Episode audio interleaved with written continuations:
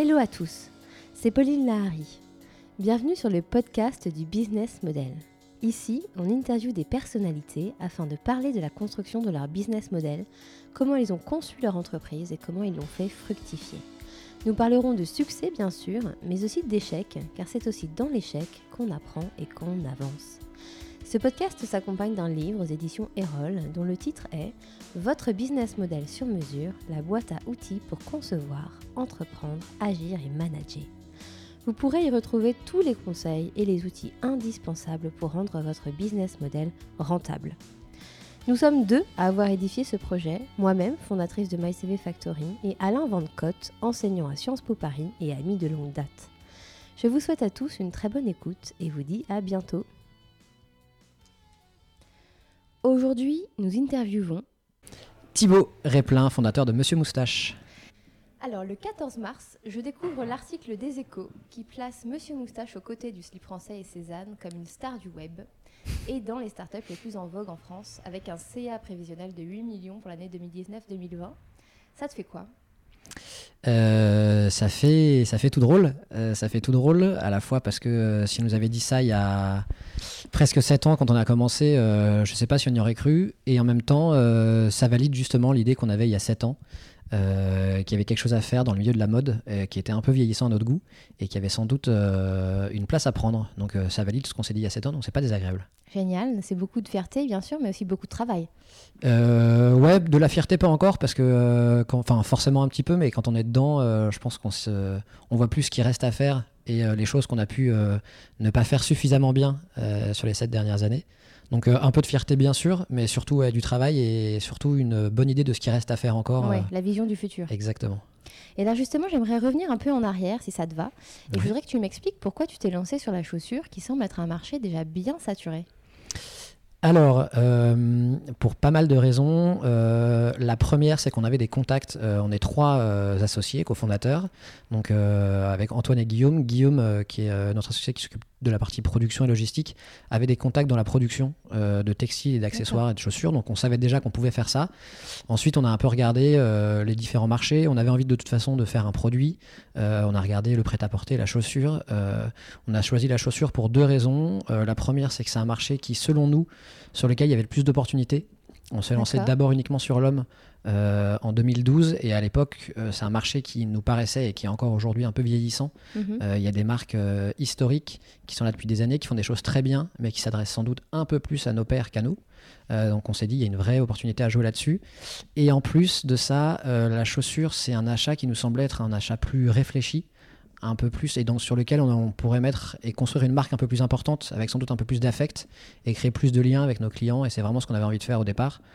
Euh, on n'a pas on n'a pas la volonté de révolutionner euh, la chaussure en tant que telle, pas le produit, mais plutôt d'apporter euh, un élan de modernité mm. là-dessus. Et donc c'est ce qu'on essaie de faire au travers des produits et surtout de la marque. D'accord.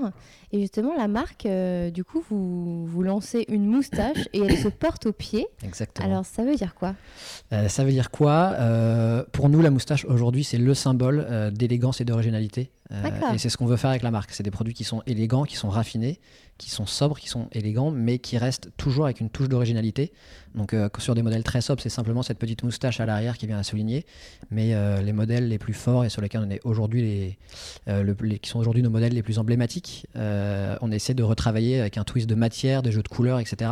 Donc voilà, c'est ce, petit côté originalité, modernité qu'on essaie d'apporter au produit. Et pour nous, la moustache, c'est ça tout un programme.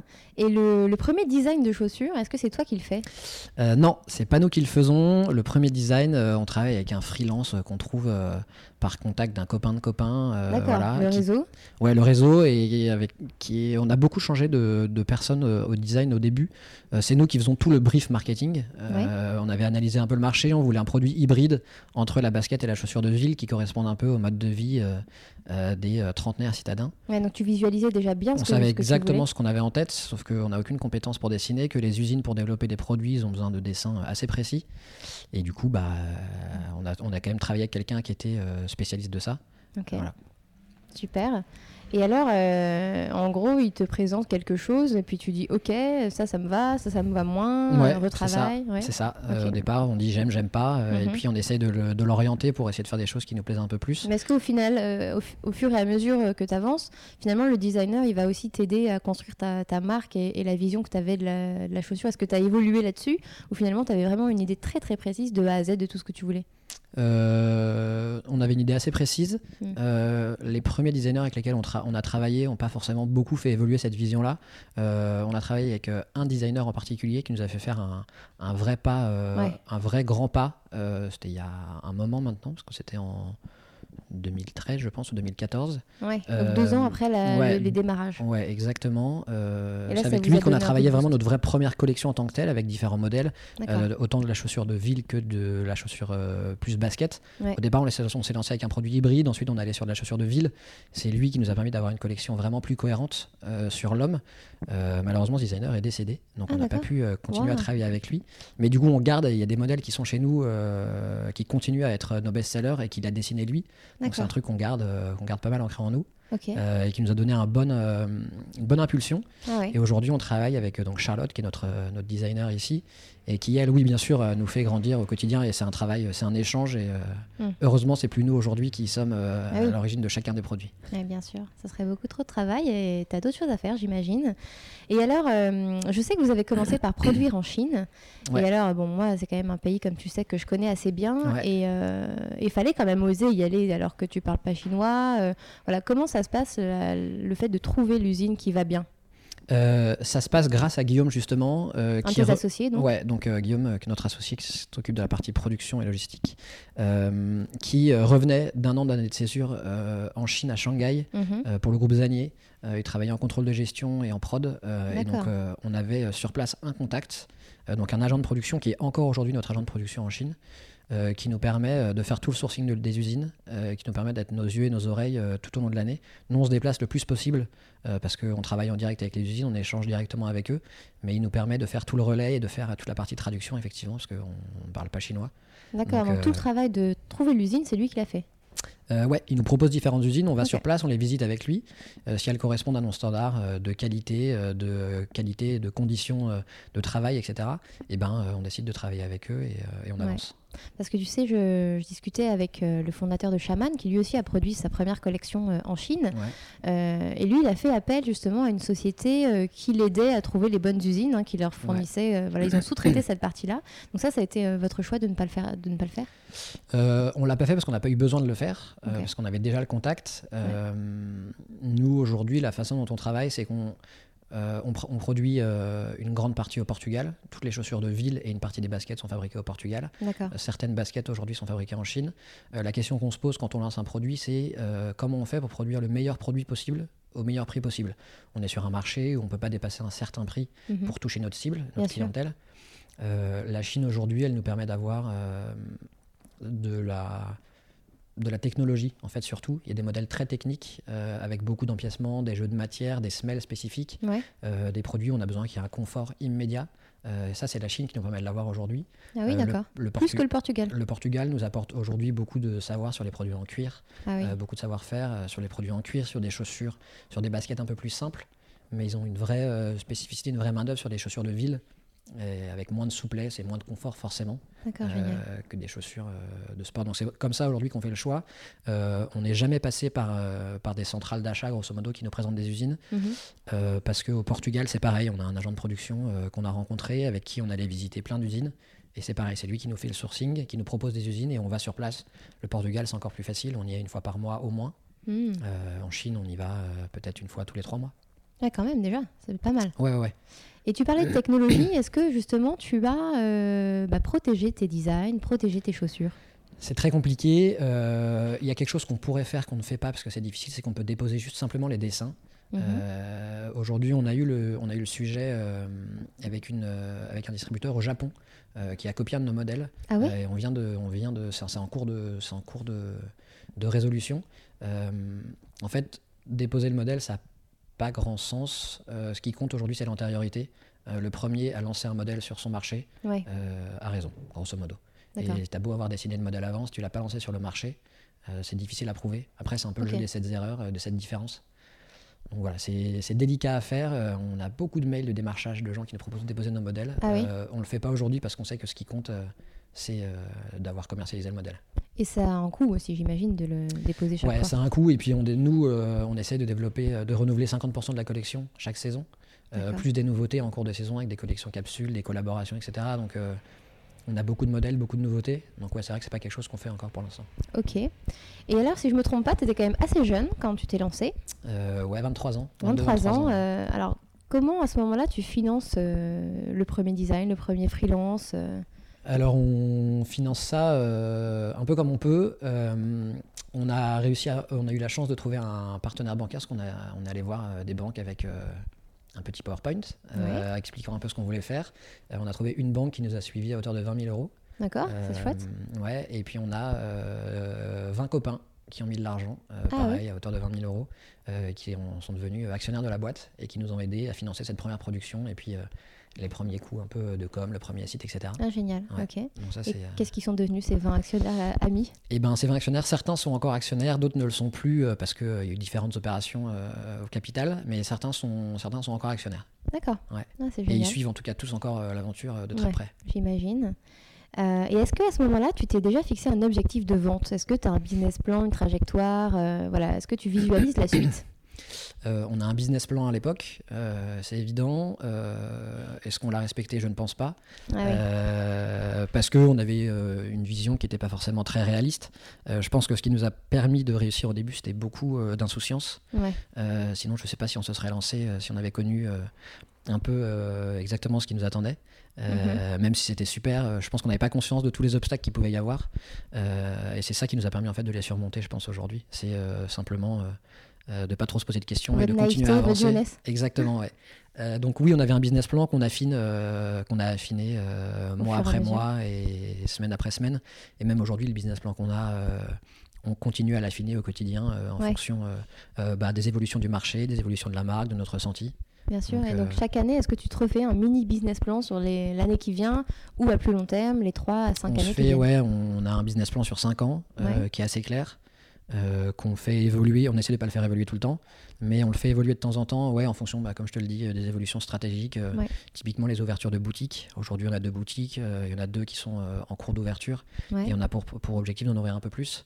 Bah, ça, par exemple, le rythme d'ouverture de boutique, c'est quelque chose qu'on fait évoluer au fur et à mesure euh, ouais. de la façon dont le marché répond euh, Bien sûr. aux ouvertures. Quoi. Ok, bah faut savoir s'adapter aussi. Exactement. Euh, et donc je voudrais qu'on parle un petit peu du business en lui-même. Ouais. Donc vous avez un site en ligne e-commerce classique. Ouais. Classique aujourd'hui, ouais. Oui, c'est vrai, à l'époque, euh, peut-être un peu moins, de vendre des chaussures en ligne. Ouais. Parle-moi un peu de l'époque où ça s'est lancé. Euh, ouais, non, on l'a eu, on l'a eu, euh, on l'a eu tout de suite, le site internet. Euh, notre business model au départ, il était euh, surtout B2B. euh, Ouais. parce Ah oui, que, euh, B2B il était surtout B2B au départ, pour la simple et bonne raison que bah, quand tu te lances à 23 ans et que tu as du mal à trouver des fonds, tu pas les moyens de communiquer pour. tu peux pas ouvrir une boutique et tu pas les moyens de communiquer pour vendre en ligne. Ouais. Donc on s'est dit, le meilleur moyen de faire de la com tout en euh, commercialisant nos produits, c'est de faire du B2B. Donc euh, on a pris euh, nos voitures, nos valises et on a fait le tour de France euh, avec Antoine, mon autre associé. On s'était séparé la France en deux et, et voilà, on allait voir. C'est un marché où il y a beaucoup d'indépendants. Ouais. Et donc, du coup, ça nous permettait de prendre notre voiture, d'aller frapper à la porte en racontant un peu notre histoire.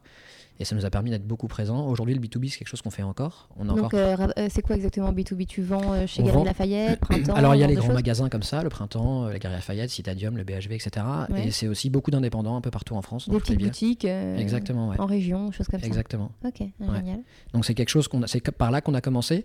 La boutique en ligne était toujours présente, elle a toujours fonctionné. Euh, on n'a pas beaucoup investi dessus au début Ah oui euh, parce qu'on n'avait pas forcément les moyens. Ça a toujours fonctionné, mais on n'avait pas les moyens d'investir. Et dès qu'on a pu, euh, pour le coup, on a, on a accès. euh, on a accès le développement là-dessus. Pour te donner un exemple, le site internet, il, il représente aujourd'hui 30% du chiffre d'affaires Ah, et il a toujours représenté 30%. Ah, c'est fou, c'est vachement peu par rapport aux boutiques et aux revendeurs. Ouais, ouais, ouais, ouais. Sachant que Ah. la moyenne du secteur est plutôt autour de 10, de 10% il me semble. hein. Donc, euh, si on prend pas euh, les, euh, les DNVB, les Digital Native Vertical Brand, euh, qui Mhm. sont un peu à la mode en ce moment, Ouais. qui sont 100% euh, e-commerce du coup au départ, le milieu du secteur, la, ouais, la moyenne du secteur, on est plutôt autour de 10%. Donc nous, ce qu'on- nous notre objectif, c'est de, faire, de continuer à faire grossir le site au même rythme que, que, la, que, que la marque grandit avec les ouvertures de boutiques, Génial. avec le développement international, etc. Donc c'est d'avoir un rythme de croissance très soutenu Ouais. en ligne. Ouais, top. Euh, les produits également, euh, au fil des années, je vous suis depuis un moment. Ouais. Et j'ai l'impression que ça fait quelques années maintenant que vous êtes vraiment spécialisé euh, sur la basket. En tout cas, on voit beaucoup de baskets. Euh, est-ce Ouais. que ça, c'était prévu? Est-ce que, est-ce que j'ai, j'ai bon déjà ou est-ce que je me trompe? Alors, euh, oui et non, j'ai envie de te dire. Euh, le, nos modèles, le modèle aujourd'hui qui fonctionne le mieux avec notre modèle René, euh, qui est une basket blanche qu'on a réinterprétée avec un mix de couleurs et de Ouais. matières, c'est notre modèle emblématique, c'est celui qu'on voit le plus. Donc Ouais. c'est, je pense, beaucoup par ça que les gens nous connaissent. Donc effectivement, les gens rentrent chez Monsieur Moustache par la basket. Ouais. Euh, maintenant, aujourd'hui, euh, en homme comme en femme, on a aussi une ligne de produits euh, de, comme on- de brun, comme on dit dans le milieu. Donc de, chaussures plus de ville, même si on fait pas de chaussures de costume, mais de chaussures plus de ville. Mais oui, effectivement, on a aussi de la basket. Pour te dire, on a plutôt commencé sur de la chaussure de ville, parce que même si notre premier modèle était une, une chaussure un peu hybride, Mhm.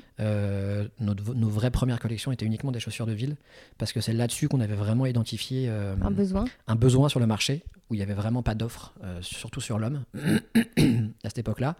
Et puis, euh, comme je te disais, on revoit notre business plan Assez souvent. en fonction des évolutions du marché.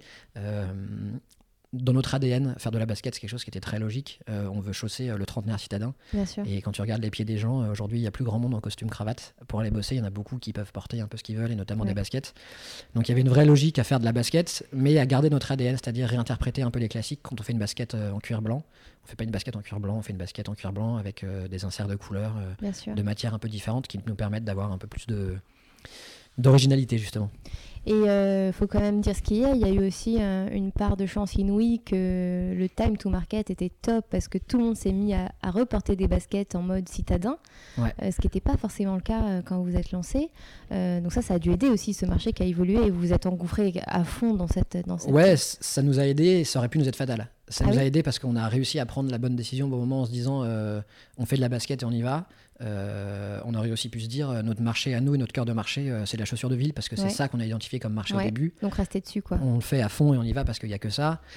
Si on avait fait ça, je pense qu'effectivement, je suis pas sûr qu'on serait en train de se parler aujourd'hui. Ouais. On l'a fait, c'est un truc qu'on. L'agilité, c'est Mm. une des valeurs fondatrices de la marque. Tu vois, on a refait un point avec toute l'équipe il y a pas longtemps et on a revu, on a remis à plat un peu toutes nos valeurs. Et l'agilité, c'est une de nos valeurs et justement cette capacité à, à réagir au marché tout en gardant notre ADN. C'est génial. Ouais, c'est tout l'art de- d'entreprendre, j'imagine.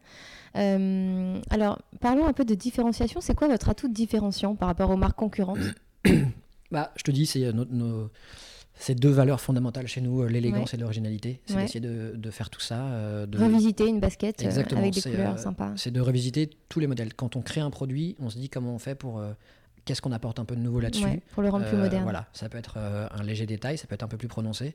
Donc c'est ce qu'on fait là-dessus sur les produits. Et puis en termes de marque, on essaye pareil d'avoir une communication qui soit euh, un peu plus décalée. Quand on fait une campagne d'affichage dans le métro, Mhm. on fait pas juste une campagne d'affichage dans le métro. euh, on fait, euh, on a un parti pris un peu plus, un peu plus fort où euh, on affiche des, des jambes, uniquement des jambes qui forment des moustaches. Ouais, je crois que voilà. j'avais Ouais. vu, vous avez reçu un prix, non on a reçu un prix ouais, de la meilleure campagne d'affichage. Génial. exact. Ouais, donc c'est super. On est, on est accompagné là-dessus par une agence qui s'appelle Altman Pacro, Ah oui avec qui je bossais quand j'étais avant chez Publicis. D'accord. Et ouais, ouais, non, là-dessus, c'est ce qu'on essaie de faire. Je te dis, nous, le point de départ de la marque, au début, c'est euh, une marque pour les trentenaires, euh, Mhm. que ce soit dans les produits, mais aussi dans la communication, dans la façon de leur parler, euh, dans la proximité qu'on peut avoir. Et on avait envie de casser un peu avec les codes de la mode, qui sont parfois un peu froids et un peu, un peu distants. Euh, donc aujourd'hui, il y a plein de marques qui le font sur pas mal de secteurs, dans les accessoires, dans le prêt-à-porter, même dans la chaussure. Ouais. Mais c'était notre point de départ il y a, 12, ans- il y a 7 ans, et c'est encore ce qui nous anime aujourd'hui. Ouais. Génial. Et alors, on a parlé un peu du site, on a parlé des revendeurs. Euh, évidemment, ça ne suffisait plus. Il vous fallait des boutiques, euh, j'imagine. Oui. Euh, donc, on va parler un peu des boutiques, si tu veux bien. Ouais. Euh, donc, les trois cohabitent maintenant. Enfin, on va parler de la première boutique. Ouais. voilà, comment ça s'est passé cette première ouverture de boutique et pourquoi Voilà, le cheminement, la réflexion? Euh, parce que euh, donc on a, des- on a toujours eu des revendeurs, donc on a toujours eu une présence en physique. Euh, c'est difficile de faire exister l'univers de la marque chez un revendeur, de le faire exister à 100% et de le faire exister exactement comme on l'entend, parce que le revendeur, eh ben, il a plein de marques, donc forcément, Oui. il prend une sélection d'une petite dizaine de références chez nous, quand on a 150, 160 références par saison. Donc on a du mal à faire exister peut-être toute la marque, et nous on avait vraiment envie d'avoir un peu ce flagship, cet endroit où les gens peuvent venir pour vraiment vivre l'expérience de la marque, voir un peu tous les modèles, les essayer. Et puis, les gens ont besoin de ça, les gens ont besoin de toucher, de voir, de s'imprégner en fait de l'univers. Ouais, je pense. Je mm. trouve que je trouve qu'aujourd'hui la, la, vérité c'est sans doute le mix mm. entre le online et, et le physique. Aujourd'hui, nous les boutiques, elles nous servent à appuyer le développement du site. D'accord.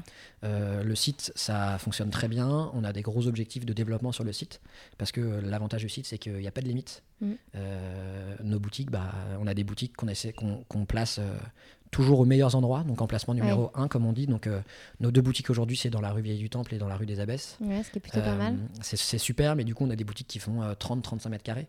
Ouais, en période de rush, on peut pas accueillir plus de monde que 35 mètres carrés le permettent.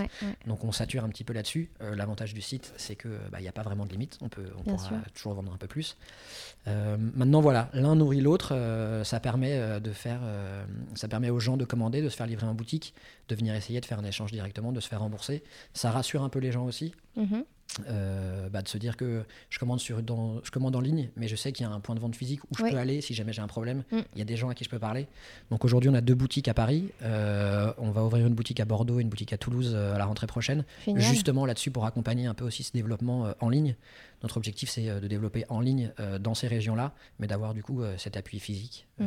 qui nous permette de, de crédibiliser un peu la marque. Super. Et les investissements de la boutique, j'imagine que c'est assez important quand même.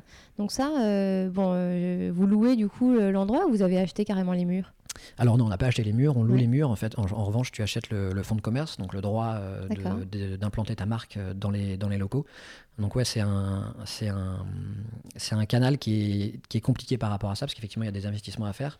Donc euh, la première boutique, on l'a ouvert grâce à une première levée de fonds. Mhm. Euh, la deuxième, on a réussi à l'autofinancer. Et là, euh, pour les nouvelles boutiques, effectivement, on est encore obligé de, de relever des fonds parce que c'est un, ah, c'est hyper cher. Ouais, c'est cher et de toute façon, c'est un, c'est un business, euh, le prêt-à-porter euh, tel qu'on le fait nous et, la chaussure telle qu'on le fait nous, où euh, on produit avant, on produit, donc on paye nos usines avant d'avoir vendu nos chaussures et avant d'avoir été payé. Donc il faut qu'on supporte le stock, il faut qu'on produise, donc on a un, on a un BFR qui est assez important. Donc il y a effectivement cette problématique de trésorerie qu'il faut, qu'il faut solutionner. Donc c'est un des problèmes qu'on a pu rencontrer jusqu'à aujourd'hui et c'est souvent aussi sans doute l'une des raisons pour lesquelles il y a des euh, des très belles marques et des très belles histoires qui peuvent ne pas fonctionner à cause de ces problèmes-là. D'accord.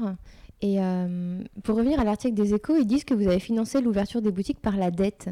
Mais ça, je comprends pas bien ce que ça veut dire. Est-ce que tu peux nous expliquer? Ça veut dire que euh, donc l'achat des fonds de commerce et les travaux sont 100% financés par les banques. C'est-à-dire que c'est les banques aujourd'hui qui nous font, on a des emprunts, donc euh, notamment avec la BNP, euh, qui est notre partenaire sur les deux premières, euh, les deux premières boutiques, qui ont donc financé à 100% les fonds de commerce et les travaux. donc oui, on a financé les boutiques par la dette. maintenant, pour pouvoir faire ça, on a besoin d'avoir aussi des fonds propres, c'est-à-dire de faire rentrer des capitaux dans la mhm. boîte pour que les banques nous suivent. Donc elles nous, elles nous ont suivis jusqu'à aujourd'hui, mais pour avoir un rythme de développement plus soutenu, il faut les rassurer quoi. Il faut les rassurer un peu exactement. D'accord.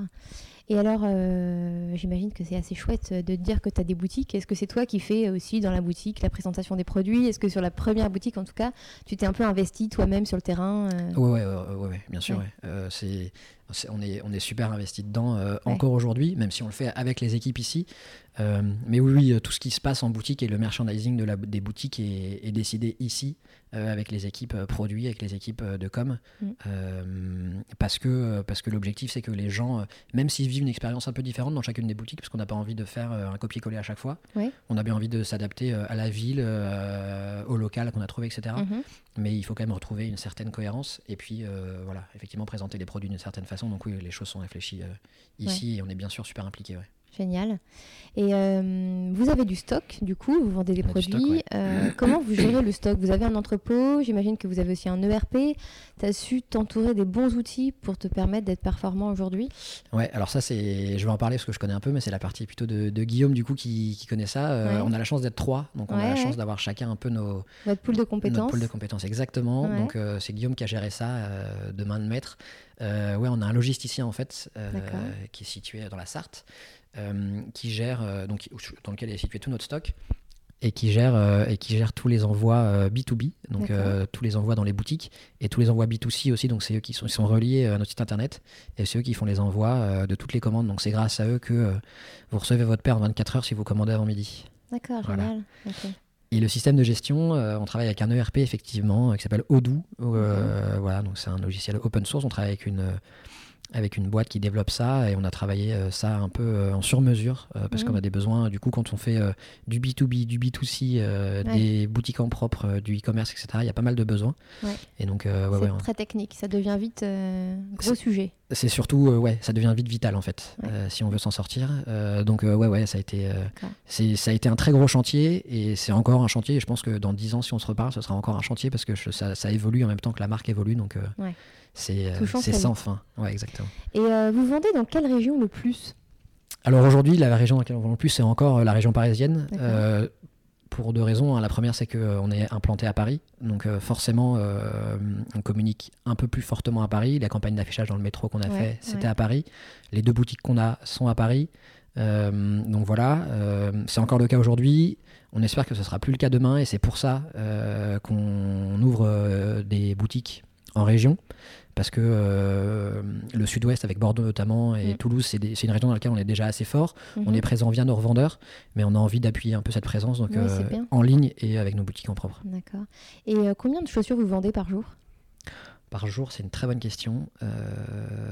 Je, il faudrait que je fasse le calcul. euh, sur par la- mois Enfin, le ouais, data sur que tu la- as sur l'année, là, c'est, ça va faire euh, 100 000 paires à peu près. 100 000 paires, Ouais. ok. D'accord. Euh, J'aimerais qu'on parle un peu de communication. Donc, tu as déjà mentionné ta campagne euh, Ouais. euh, qui t'a valu un, un- un certain un prix. Ouais. Je veux bien que tu me racontes les shootings. J'adore cette partie un peu glamour.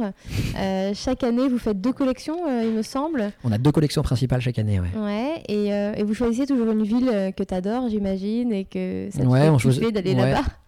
Alors, c'est, Euh, alors c'est, c'est pas exactement comme ça Alors, que ça fonctionne, comment mais ça, un peu- voilà, comment ça fonctionne? Est-ce que tu emmènes toute ton équipe là-bas? Est-ce que ça se Non, prévoit des mois à l'avance euh? Ça se prévoit un peu longtemps à l'avance parce que c'est quand même un peu de boulot, mais euh, non, euh, c'est pas moi qui décide de, de où on part, c'est pas arbitraire comme ça.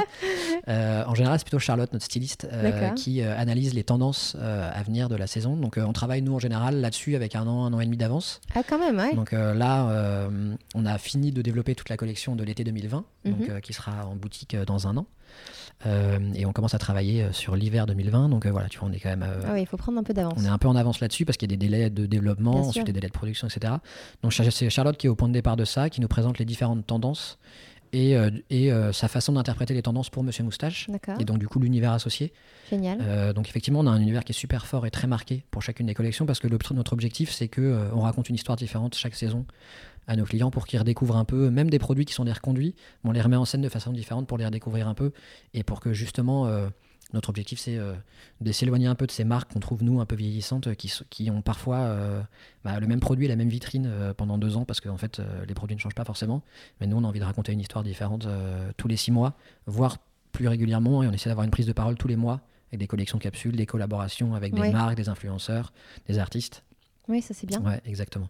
Et donc pour en revenir un peu plus au shooting, euh, donc le point de départ c'est plutôt Charlotte qui euh, nous donne un thème de collection et à partir Mhm. de ce thème de collection, euh, du coup un univers euh, Donc souvent. c'est quoi effect- par exemple un thème bah, écoute, tu vois typiquement euh, le thème euh, que tu vois là euh, dans le showroom pour l'été 2020, c'est nomade. Ouais, Donc on part euh, un peu autour du, du safari. d'accord. Euh, donc ça c'est ce qui lui sert de base pour développer la collection. Donc c'est Ah euh, ça nous sert de base pour développer les nouveaux modèles, les nouvelles matières qu'on va utiliser, etc. et- etc. Et les coloris, du coup. Et les coloris, bien sûr. Et donc, du coup, moi, mon travail avec toute l'équipe de com, c'est de transformer ce thème de collection en un univers de communication, justement. Mhm. Donc, de trouver, du coup, où est-ce qu'on va pour les shooter, comment mettre en scène les produits, etc. Et donc, le point de départ, c'est plutôt euh, le développement des produits, ouais, exactement. D'accord. Et alors, euh, du coup, tu pars avec euh, des mannequins, tu pars, t'y vas toi ou finalement tu y vas même plus? Moi, j'y vais, ouais. Ouais. J'y vais, j'y vais. Peut-être qu'un jour, j'irai plus, mais Ouais. pour l'instant, j'avoue que je continue à y aller parce que j'aime bien ça et que, et que pour l'instant, j'ai besoin d'y aller. On part, ouais, on essaie de partir avec une équipe quand même assez réduite. On part avec, on a un photographe qui travaille avec nous en interne. Donc on part avec, on part avec Elliot, qui est notre photographe. Mhm. On a deux mannequins en général avec qui on part, donc on essaye de qu'on change au fur et à mesure un peu des saisons pour que euh, pour faire évoluer un peu euh, les visages, même si euh, même si je fais un, un coucou à Johan qui nous accompagne depuis un moment. Mhm. Euh, voilà. euh, euh, donc on part avec voilà, on a deux personnes en plus de l'équipe qui viennent avec nous. On a une ou deux personnes qui viennent faire de la vidéo D'accord. Et puis en fonction des endroits où on part, quand on n'est pas trop loin et qu'on peut se le permettre, on essaye de demander à une styliste, une habilleuse de venir, euh, parce que c'est elle qui a sélectionné les looks en amont et qui du coup nous aide un peu là-dessus. Mhm. Mais euh, bien souvent, euh, on fait ça nous-mêmes. Et Ah pendant oui, très longtemps, euh, c'est nous qui avons décidé les looks, c'est nous qui allons dans les différentes boutiques acheter et qui nous occupons d'habiller les mannequins, et de les maquiller, de les coiffer pendant le shooting. Je te vois bien t'occuper Tu du penses, tu, penses que, tu penses que c'est moi qui fais, qui fait le fond de teint, bien sûr. C'est ça. Ouais. Génial. Et J'imagine que ces, hum, ces grosses opérations, elles sont importantes. Elles lancent un peu la collection, elles lancent l'année. Ouais. Du coup, c'est des opérations qui sont coûteuses, ça? Alors, c'est coûteux à notre échelle, oui, c'est coûteux. Maintenant, euh, il faut bien se rendre compte qu'en une semaine, on produit euh, suffisamment de contenu pour tenir grosso modo six mois de collection. C'est génial. euh, en postant une fois par jour Ouais. sur Instagram, plus les stories, plus tout ça. Donc, bien sûr, au fur et à mesure de la collection, on vient apporter du nouveau contenu, Mm. justement grâce à ces collections capsules, etc., dont je te parlais. Ouais. Mais oui, non, c'est. C'est relativement cher à notre échelle, mais euh, on ne peut pas s'en passer aujourd'hui parce que c'est ça qui crée le contenu qui nous permet euh, d'animer un peu la marque euh, au quotidien. ouais. Ouais. Alors j'ai vu euh, certaines marques qui lancent des lookbooks euh, pour susciter l'intérêt Ouais. comme une sorte de pré-vente où on regarde un peu les modèles et puis dimanche à 10h on vient euh, euh, assailler, enfin Ouais.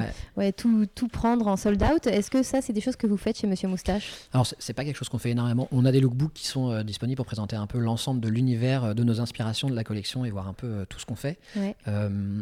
On fonctionne pas encore comme ça en lançant des choses. Le lookbook est disponible souvent un peu en avance, effectivement, pour que Mhm. les gens euh, puissent euh, voir, etc.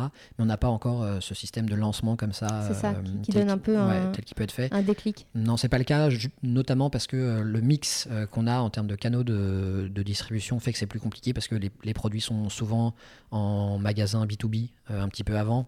Donc voilà, c'est Ah oui. c'est difficile de le faire exactement. Hmm.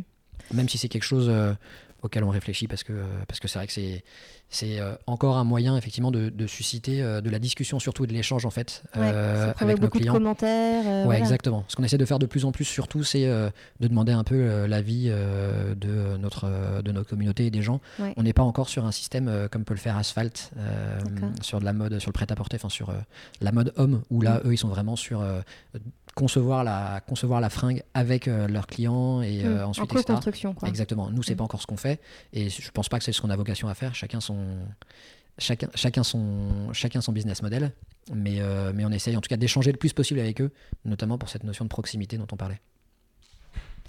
Et alors, on entend beaucoup parler de Instagram. Euh, Ouais. J'ai vu que vous aviez euh, 40 000 abonnés. Ouais. Euh, et finalement, euh, je me suis dit que c'était pas tant que ça. Pas tant que Est-ce ça, ouais. est-ce que euh, est-ce que c'est un, un créneau que vous n'avez pas forcément pris ou ça t'intéresse moyennement Ou est-ce que c'est une stratégie dans le futur de vraiment mettre un peu le paquet sur Insta? Non, euh, tu vois, on parlait euh, des, euh, des, des- de- d'entreprendre et des, de savoir prendre le virage au bon moment. Je pense que Ouais. le virage Instagram, on a été un peu lent à le prendre, par exemple, tu vois.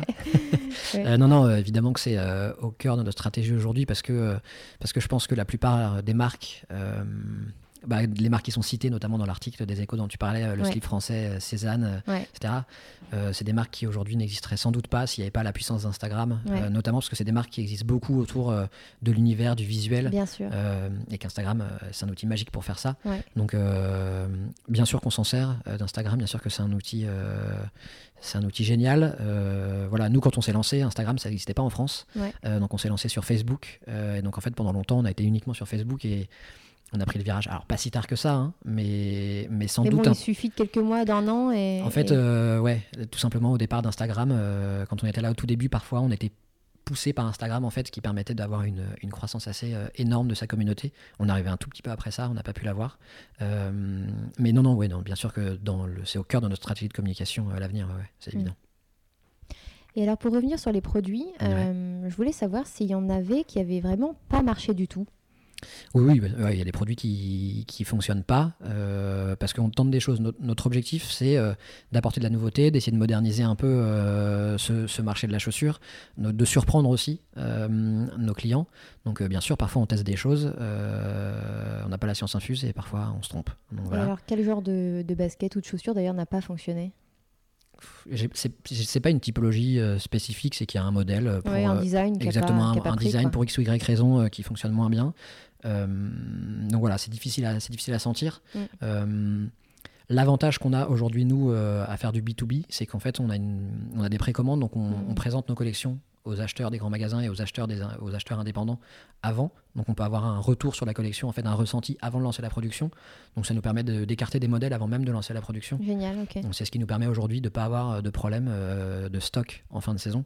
Parce qu'en général, les produits, euh, enfin ce qu'on lance réellement en production, euh, c'est des produits sur lesquels on a déjà eu un retour et qui nous permettent déjà de sentir un peu le marché. Quoi. Génial.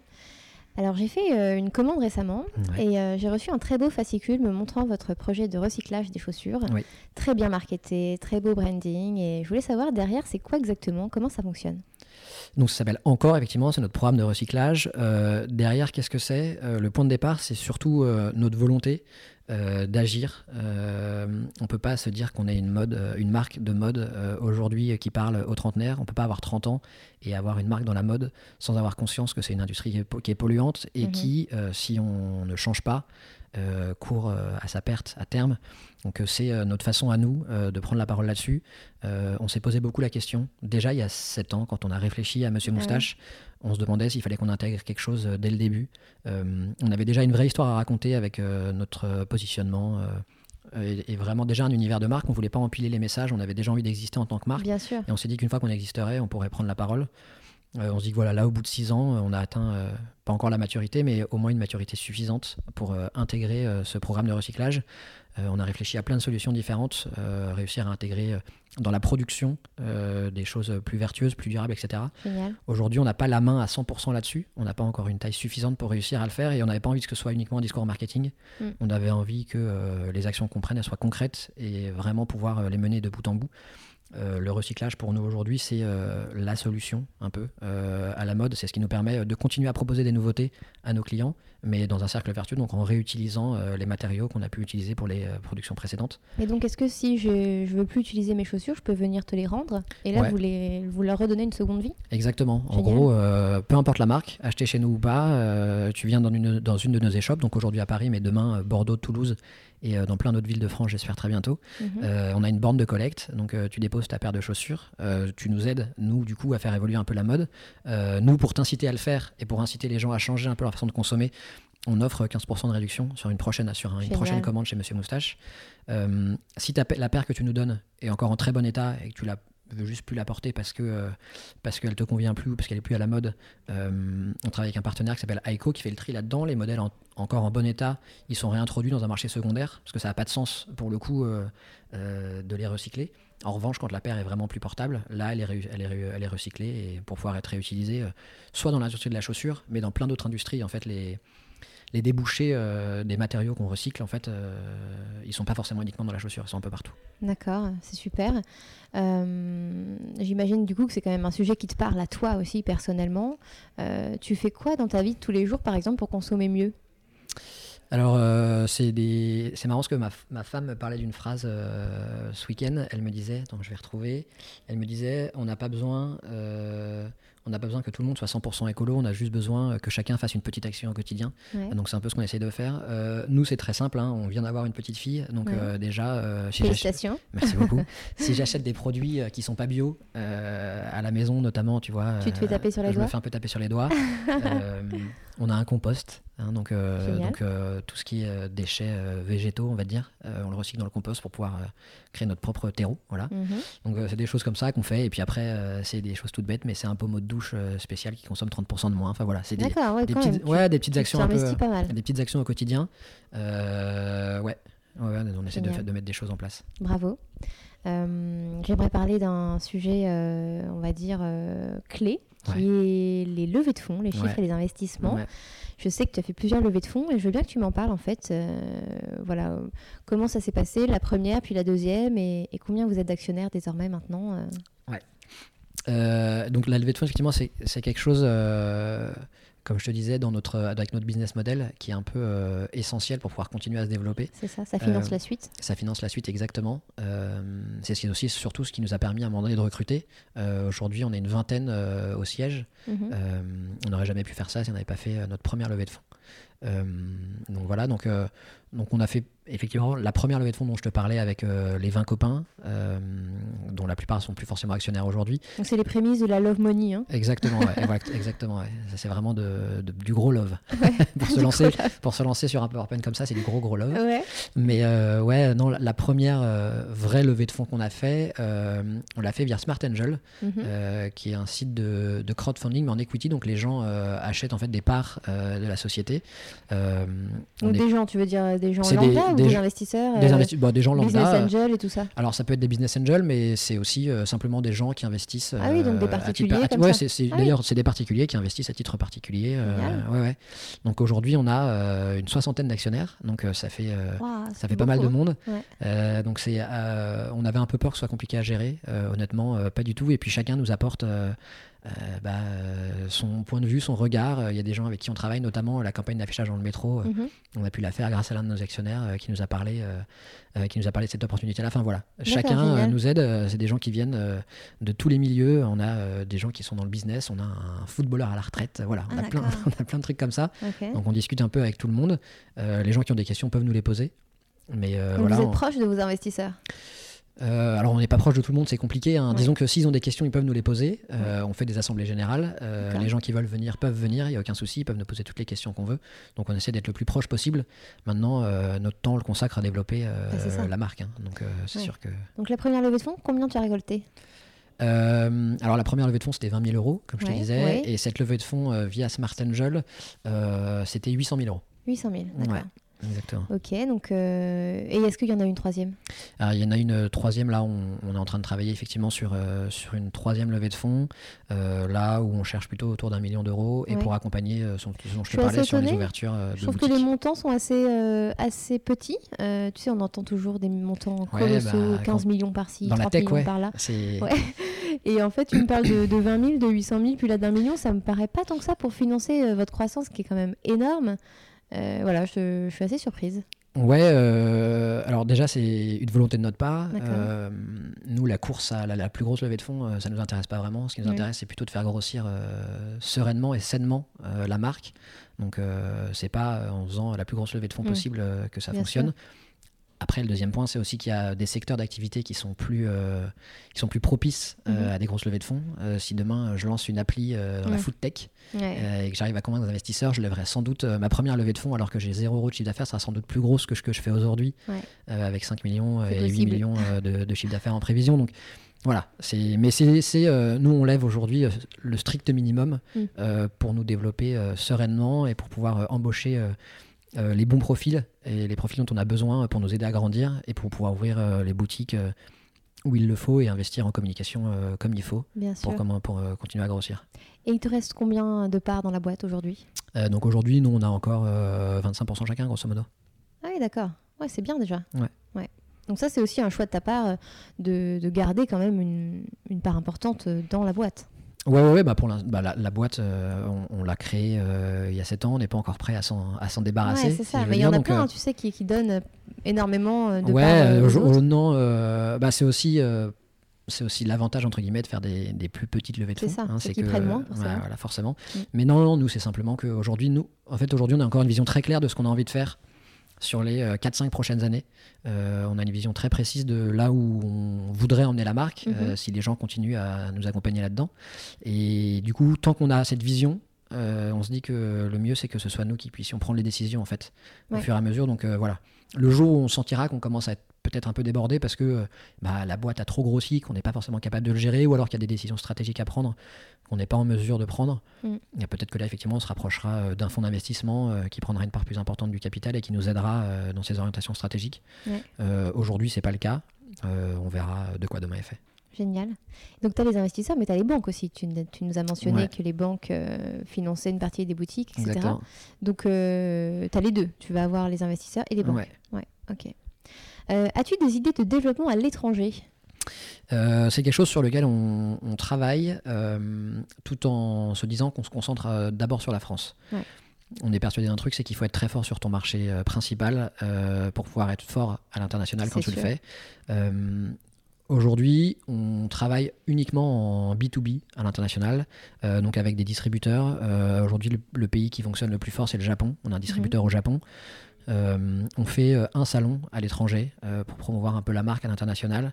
Euh, voilà, on fait pas beaucoup plus de choses que ça. Euh, on se déplace quand même deux à trois fois par an du coup à Tokyo pour voir ce distributeur, former les vendeurs, essayer de Mhm. mettre en avant la marque parce que quitte à y aller, autant y aller pour de vrai. Bien sûr. Mais, mais c'est vrai qu'aujourd'hui, nos efforts, ils se concentrent principalement sur la France parce qu'on a d'abord envie de devenir, euh, Leader de la chaussure en France. ouais, peut-être pas leader de la chaussure, mais au moins la marque référente pour notre cible, pour, le, pour le trentenaire euh, qui habite en ville. Euh, si demain je veux m'acheter une paire de chaussures, euh, voilà. Mhm. On a envie que les gens euh, aient comme euh, réflexe de penser à Monsieur Moustache. Ouais. Euh, et une fois qu'on aura réussi à faire ça en France, on passera à, à l'Europe et au monde. Ouais, carrément. Euh, alors, euh, tu parles de Monsieur Moustache. Est-ce que du coup, vous avez lancé Madame Moustache euh, un peu après? Ouais. Alors, Euh, qui s'appelle toujours Monsieur Moustache, mais ça a été, ça a été le, le fruit de longues, longues, longues réflexions. Ouais. Ouais, donc pourquoi avoir ajouté la femme? Et ben déjà parce qu'on nous l'a demandé. Euh, on avait pas mal de. Déjà, quand on faisait uniquement de l'homme, on avait pas mal de femmes qui venaient acheter chez nous euh, sur le site internet. On voyait ça. Pour leurs hommes. bah, sans doute pour leurs hommes, ouais. Des avait- mais on avait aussi beaucoup, ouais, on avait aussi beaucoup euh, de femmes qui nous disaient j'adore ce modèle-là, pour, pourquoi vous faites pas en femme, etc. Donc on s'est dit on a une demande, on va essayer, on va voir. On y allait tout doucement. Euh, parce que Monsieur Moustache qui fait de la femme, euh, on s'est dit euh, est-ce que, il a- est-ce que, est-ce que vraiment les gens vont, vont bien réagir? Est-ce que les gens vont acheter? Est-ce que les femmes vont nous suivre un peu là-dedans? On s'est demandé si on n'avait pas créé un label, une sous-marque, une, Mhm. marque, une nouvelle marque complètement, etc. On s'est dit à l'époque. Ça... Ouais, non, surtout à l'époque, ça faisait deux ans et demi qu'on, qu'on travaillait pour faire connaître Monsieur Moustache. Ah oui, tu vas pas trop on n'allait pas repartir à zéro, donc euh, on a pris le pari que euh, les femmes euh, avaient assez euh, de recul pour pouvoir acheter des chaussures Monsieur Moustache. Le fait est qu'aujourd'hui, la femme, ça leur représentait 5 pour- 55% du chiffre d'affaires. Bah quand même. hein. Donc le résultat, il, est plus que, il est plus que positif. Euh, mais aussi, je pense, parce que ça va dans notre ADN et qu'on fait les choses euh, de façon euh, originale, justement. Mhm. Et que, voilà, c'est notamment, je pense que les femmes voient plutôt ça comme un petit clin d'œil. Carrément. Voilà. J'ai vu que vous aviez lancé une collection euh, collaboration avec Et moi et moi ouais, sur de la baby moustache. baby moustache, ouais. Et euh, donc ça, est-ce que ça a fonctionné ça? Ouais, ouais, ça a fonctionné. euh, Aujourd'hui, nous, c'est pas une stratégie euh, D'ajouter l'enfant d'ajouter l'enfant, en tout cas, pas une collection enfant. Mhm. Euh, on a développé le modèle René, qui est notre, euh, notre, Ouais. notre best-seller aujourd'hui. Euh, pareil, parce qu'on avait de la demande, parce que euh, les modèles existent en homme, en femme, et que les gens nous disaient souvent, euh, ça serait trop marrant que je puisse l'acheter aussi pour mes enfants. Mhm. Donc on l'a fait, euh, on l'a lancé avec Emo et moi, qui a Ouais. une super image et, qui font des, des choses canon pour la famille. Super et que pour nous, pour lancer un, un produit justement enfant autour de la famille, ça avait vachement de sens. bien sûr. Aujourd'hui, pour nous, on fait aussi de la chaussette. Pour nous, la chaussure enfant, c'est un peu comme la chaussette, c'est un accessoire, c'est un achat complémentaire que font les parents au moment où ils achètent. Mais on n'a pas de stratégie très clairement définie aujourd'hui là-dessus. On se concentre sur l'homme et sur la femme. Ouais. Euh, on a déjà beaucoup de choses à faire. On a encore plein, de, plein de choses en tête. Donc, euh, on préfère euh, choisir nos, nos combats. Exactement. Et alors justement, tu parles de tes combats. euh, quels sont les prochains projets chez Monsieur Moustache? Un peu les actus du moment. Euh, bah, du coup, euh, comme je te disais, euh, le, le- le déploiement un peu de notre réseau euh, de points de vente, Mhm. euh, en, de boutiques en propre. Donc, euh, il y a deux boutiques là qui vont s'ouvrir euh, euh, entre l'été et la rentrée de septembre, à. Bordeaux et Toulouse. Euh, on continue à, regarder pour en ouvrir d'autres. Mhm. Euh, le programme encore euh, qui a démarré super fort, donc on est super content. Euh, mais du coup, on a envie de passer euh, à l'étape numéro 2 du projet, qui est du coup de pouvoir lancer des collections capsules euh, à base de matériaux recyclés. Génial. Donc on espère à partir des matériaux que nous on aura recyclés. euh, on n'est pas encore sûr de pouvoir le faire, mais en tout cas on a envie de pouvoir euh, boucler un peu la boucle et de pouvoir aller plus loin euh, dans ce projet-là. Mhm. Et puis, euh, et puis on réfléchit à, à la suite. euh, que, parce que encore euh, c'est une étape dans la prise de parole qu'on a envie d'avoir sur ce genre de, ce genre de sujet. D'accord, génial. Tout un programme Ouais. très passionnant. Alors maintenant, tu as deux choix de questions. Ouais. Soit la question secrète, Ouais. soit la question piège. Allez, la question piège, je vais me mettre dans l'embarras. Alors la question piège, le, collabo- le collaborateur qui t'a le plus marqué durant ces six années d'entrepreneuriat, ça peut être positif, mais ça peut être négatif. Ah non, c'est facile, du coup, je vais... Non, mais c'est facile. euh, Je vais te parler de Lucas, du coup, le, le- le designer dont je t'ai parlé, euh, qui malheureusement euh, est décédé depuis parce que... euh, bah, déjà parce que l'histoire nous a profondément marqué au moment où ça nous est arrivé, Ouais. parce qu'on avait prévu de l'embaucher, qu'on avait déjà les cartes de visite, enfin, tout était Ouais, fait et on, avait prévu de collaborer. Et parce que je pense que Monsieur Moustache est ce que c'est aujourd'hui, même si c'est pas encore grand chose et qu'on a encore plein de choses à faire, mais on est là, on est aujourd'hui parce qu'il a, je pense... euh, parfaitement compris ce qu'on voulait faire et qu'il l'a parfaitement retranscrit dans les produits et même dans la com. Et je pense qu'il nous, a, il nous a permis de faire un grand bond en avant à ce moment-là. Et je ne sais pas si on aurait réussi à le faire tout seul. Donc rien que pour ça, au-delà de toute l'histoire qui va autour, je pense que c'est lui et Lucas. Génial. J'aimerais euh, terminer sur un focus un peu sur toi. Euh, c'est quoi ta journée type? Tu fais quoi au quotidien en fait, à part être moustachu bien sûr? Moustachu au pied, ouais. euh, ma journée type, euh, alors c'est marrant parce que je suis en train d'essayer de travailler justement sur ma semaine type ah, pour, essayer, pour essayer d'organiser un peu ma semaine parce que parce qu'on est vite perturbé par les urgences qui en sont mhm. pas forcément mais qui en tout cas sur le moment nous, nous, nous euh, qui, qui, ressemble à une urgence sur le moment, mhm. donc euh, pour réussir justement à se poser sur des, des problèmes euh, et des questions plus stratégiques. donc j'essaie d'organiser un peu ma semaine type en me mettant des jours, en me disant bah, le mercredi je vais travailler uniquement sur le produit, mm. donc le matin je travaille avec l'équipe produit et l'après-midi je travaille de mon côté là-dessus. Est-ce que tu arrives à tenir ce planning? Eh ben je suis, je suis au, balbutiement, tu vois, je reviens de vacances et c'est ma réflexion des vacances, donc ah, je suis en train de le mettre en place.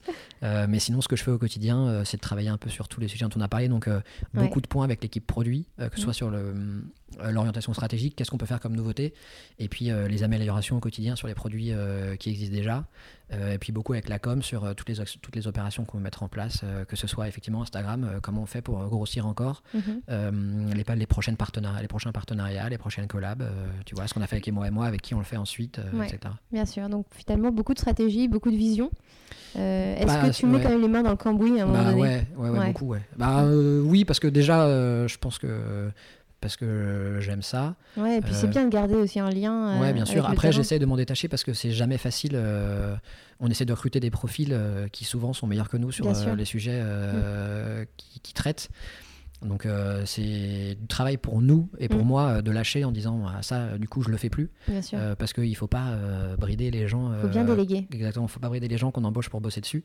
Donc ouais, on essaie de garder au moins un contact, ouais, même mm. si à terme l'objectif c'est de réussir à effectivement gérer plus du long terme et moins, en tout cas préparer suffisamment à l'avance pour que le quotidien ne devienne plus une urgence mais soit, mais soit bien géré mon travail, c'est plutôt d'essayer de planifier ça pour qu'on on arrive à travailler sereinement au quotidien et ne pas faire les choses dans l'urgence. Alors, tu parlais d'agilité hein, euh, tout à l'heure. Euh, à part cette qualité, euh, valeur qui est hyper importante pour toi, c'est quoi la, top priorité d'une qualité pour ton prochain collaborateur? Qu'est-ce que tu recherches vraiment à fond? Ouais, euh, je, dirais le dynamisme parce que c'est ce que je recherche, euh, peu importe les postes qu'on recrute, mhm. euh, les, peu importe les profils qu'on recherche, peu importe, peu importe le niveau d'expérience. D'accord. si je ne ressors pas de l'entretien en me disant cette personne-là, elle a un truc, tu vois. Donc c'est beaucoup d'instinct finalement. Ouais, beaucoup. Enfin, il y a, y a, y a mm. la base de est-ce que les expériences correspondent à ce qu'on cherche, mais à expérience égale, ouais, il y a une question de, de, feeling qui va se passer. Bien et, sûr tu vois, cette notion un peu de solaire, de s'il mm. si, se passe quelque chose avec les gens, nous on se dit souvent est-ce que j'ai envie de partir en week-end avec, avec la bah personne euh, Parce que, alors on part pas forcément toujours en week-end, quoique on part euh, deux jours en séminaire le mois prochain euh, au Portugal pour visiter les en mais. Exactement. mais, mais, mais au final, on passe quand même beaucoup de temps ensemble. On est une équipe assez resserrée, donc on, vit un peu comme une grande famille. Donc il faut, que, il faut que le feeling passe, absolument. Ouais, Exactement. Qu'est-ce qui nourrit ton inspiration?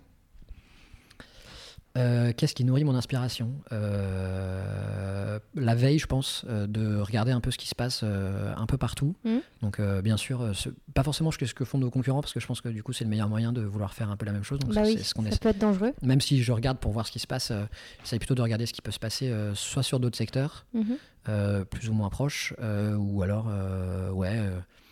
Et puis, j'écoute pas mal de podcasts, justement, tu vois. Mmh. T'écoutes quoi comme podcast?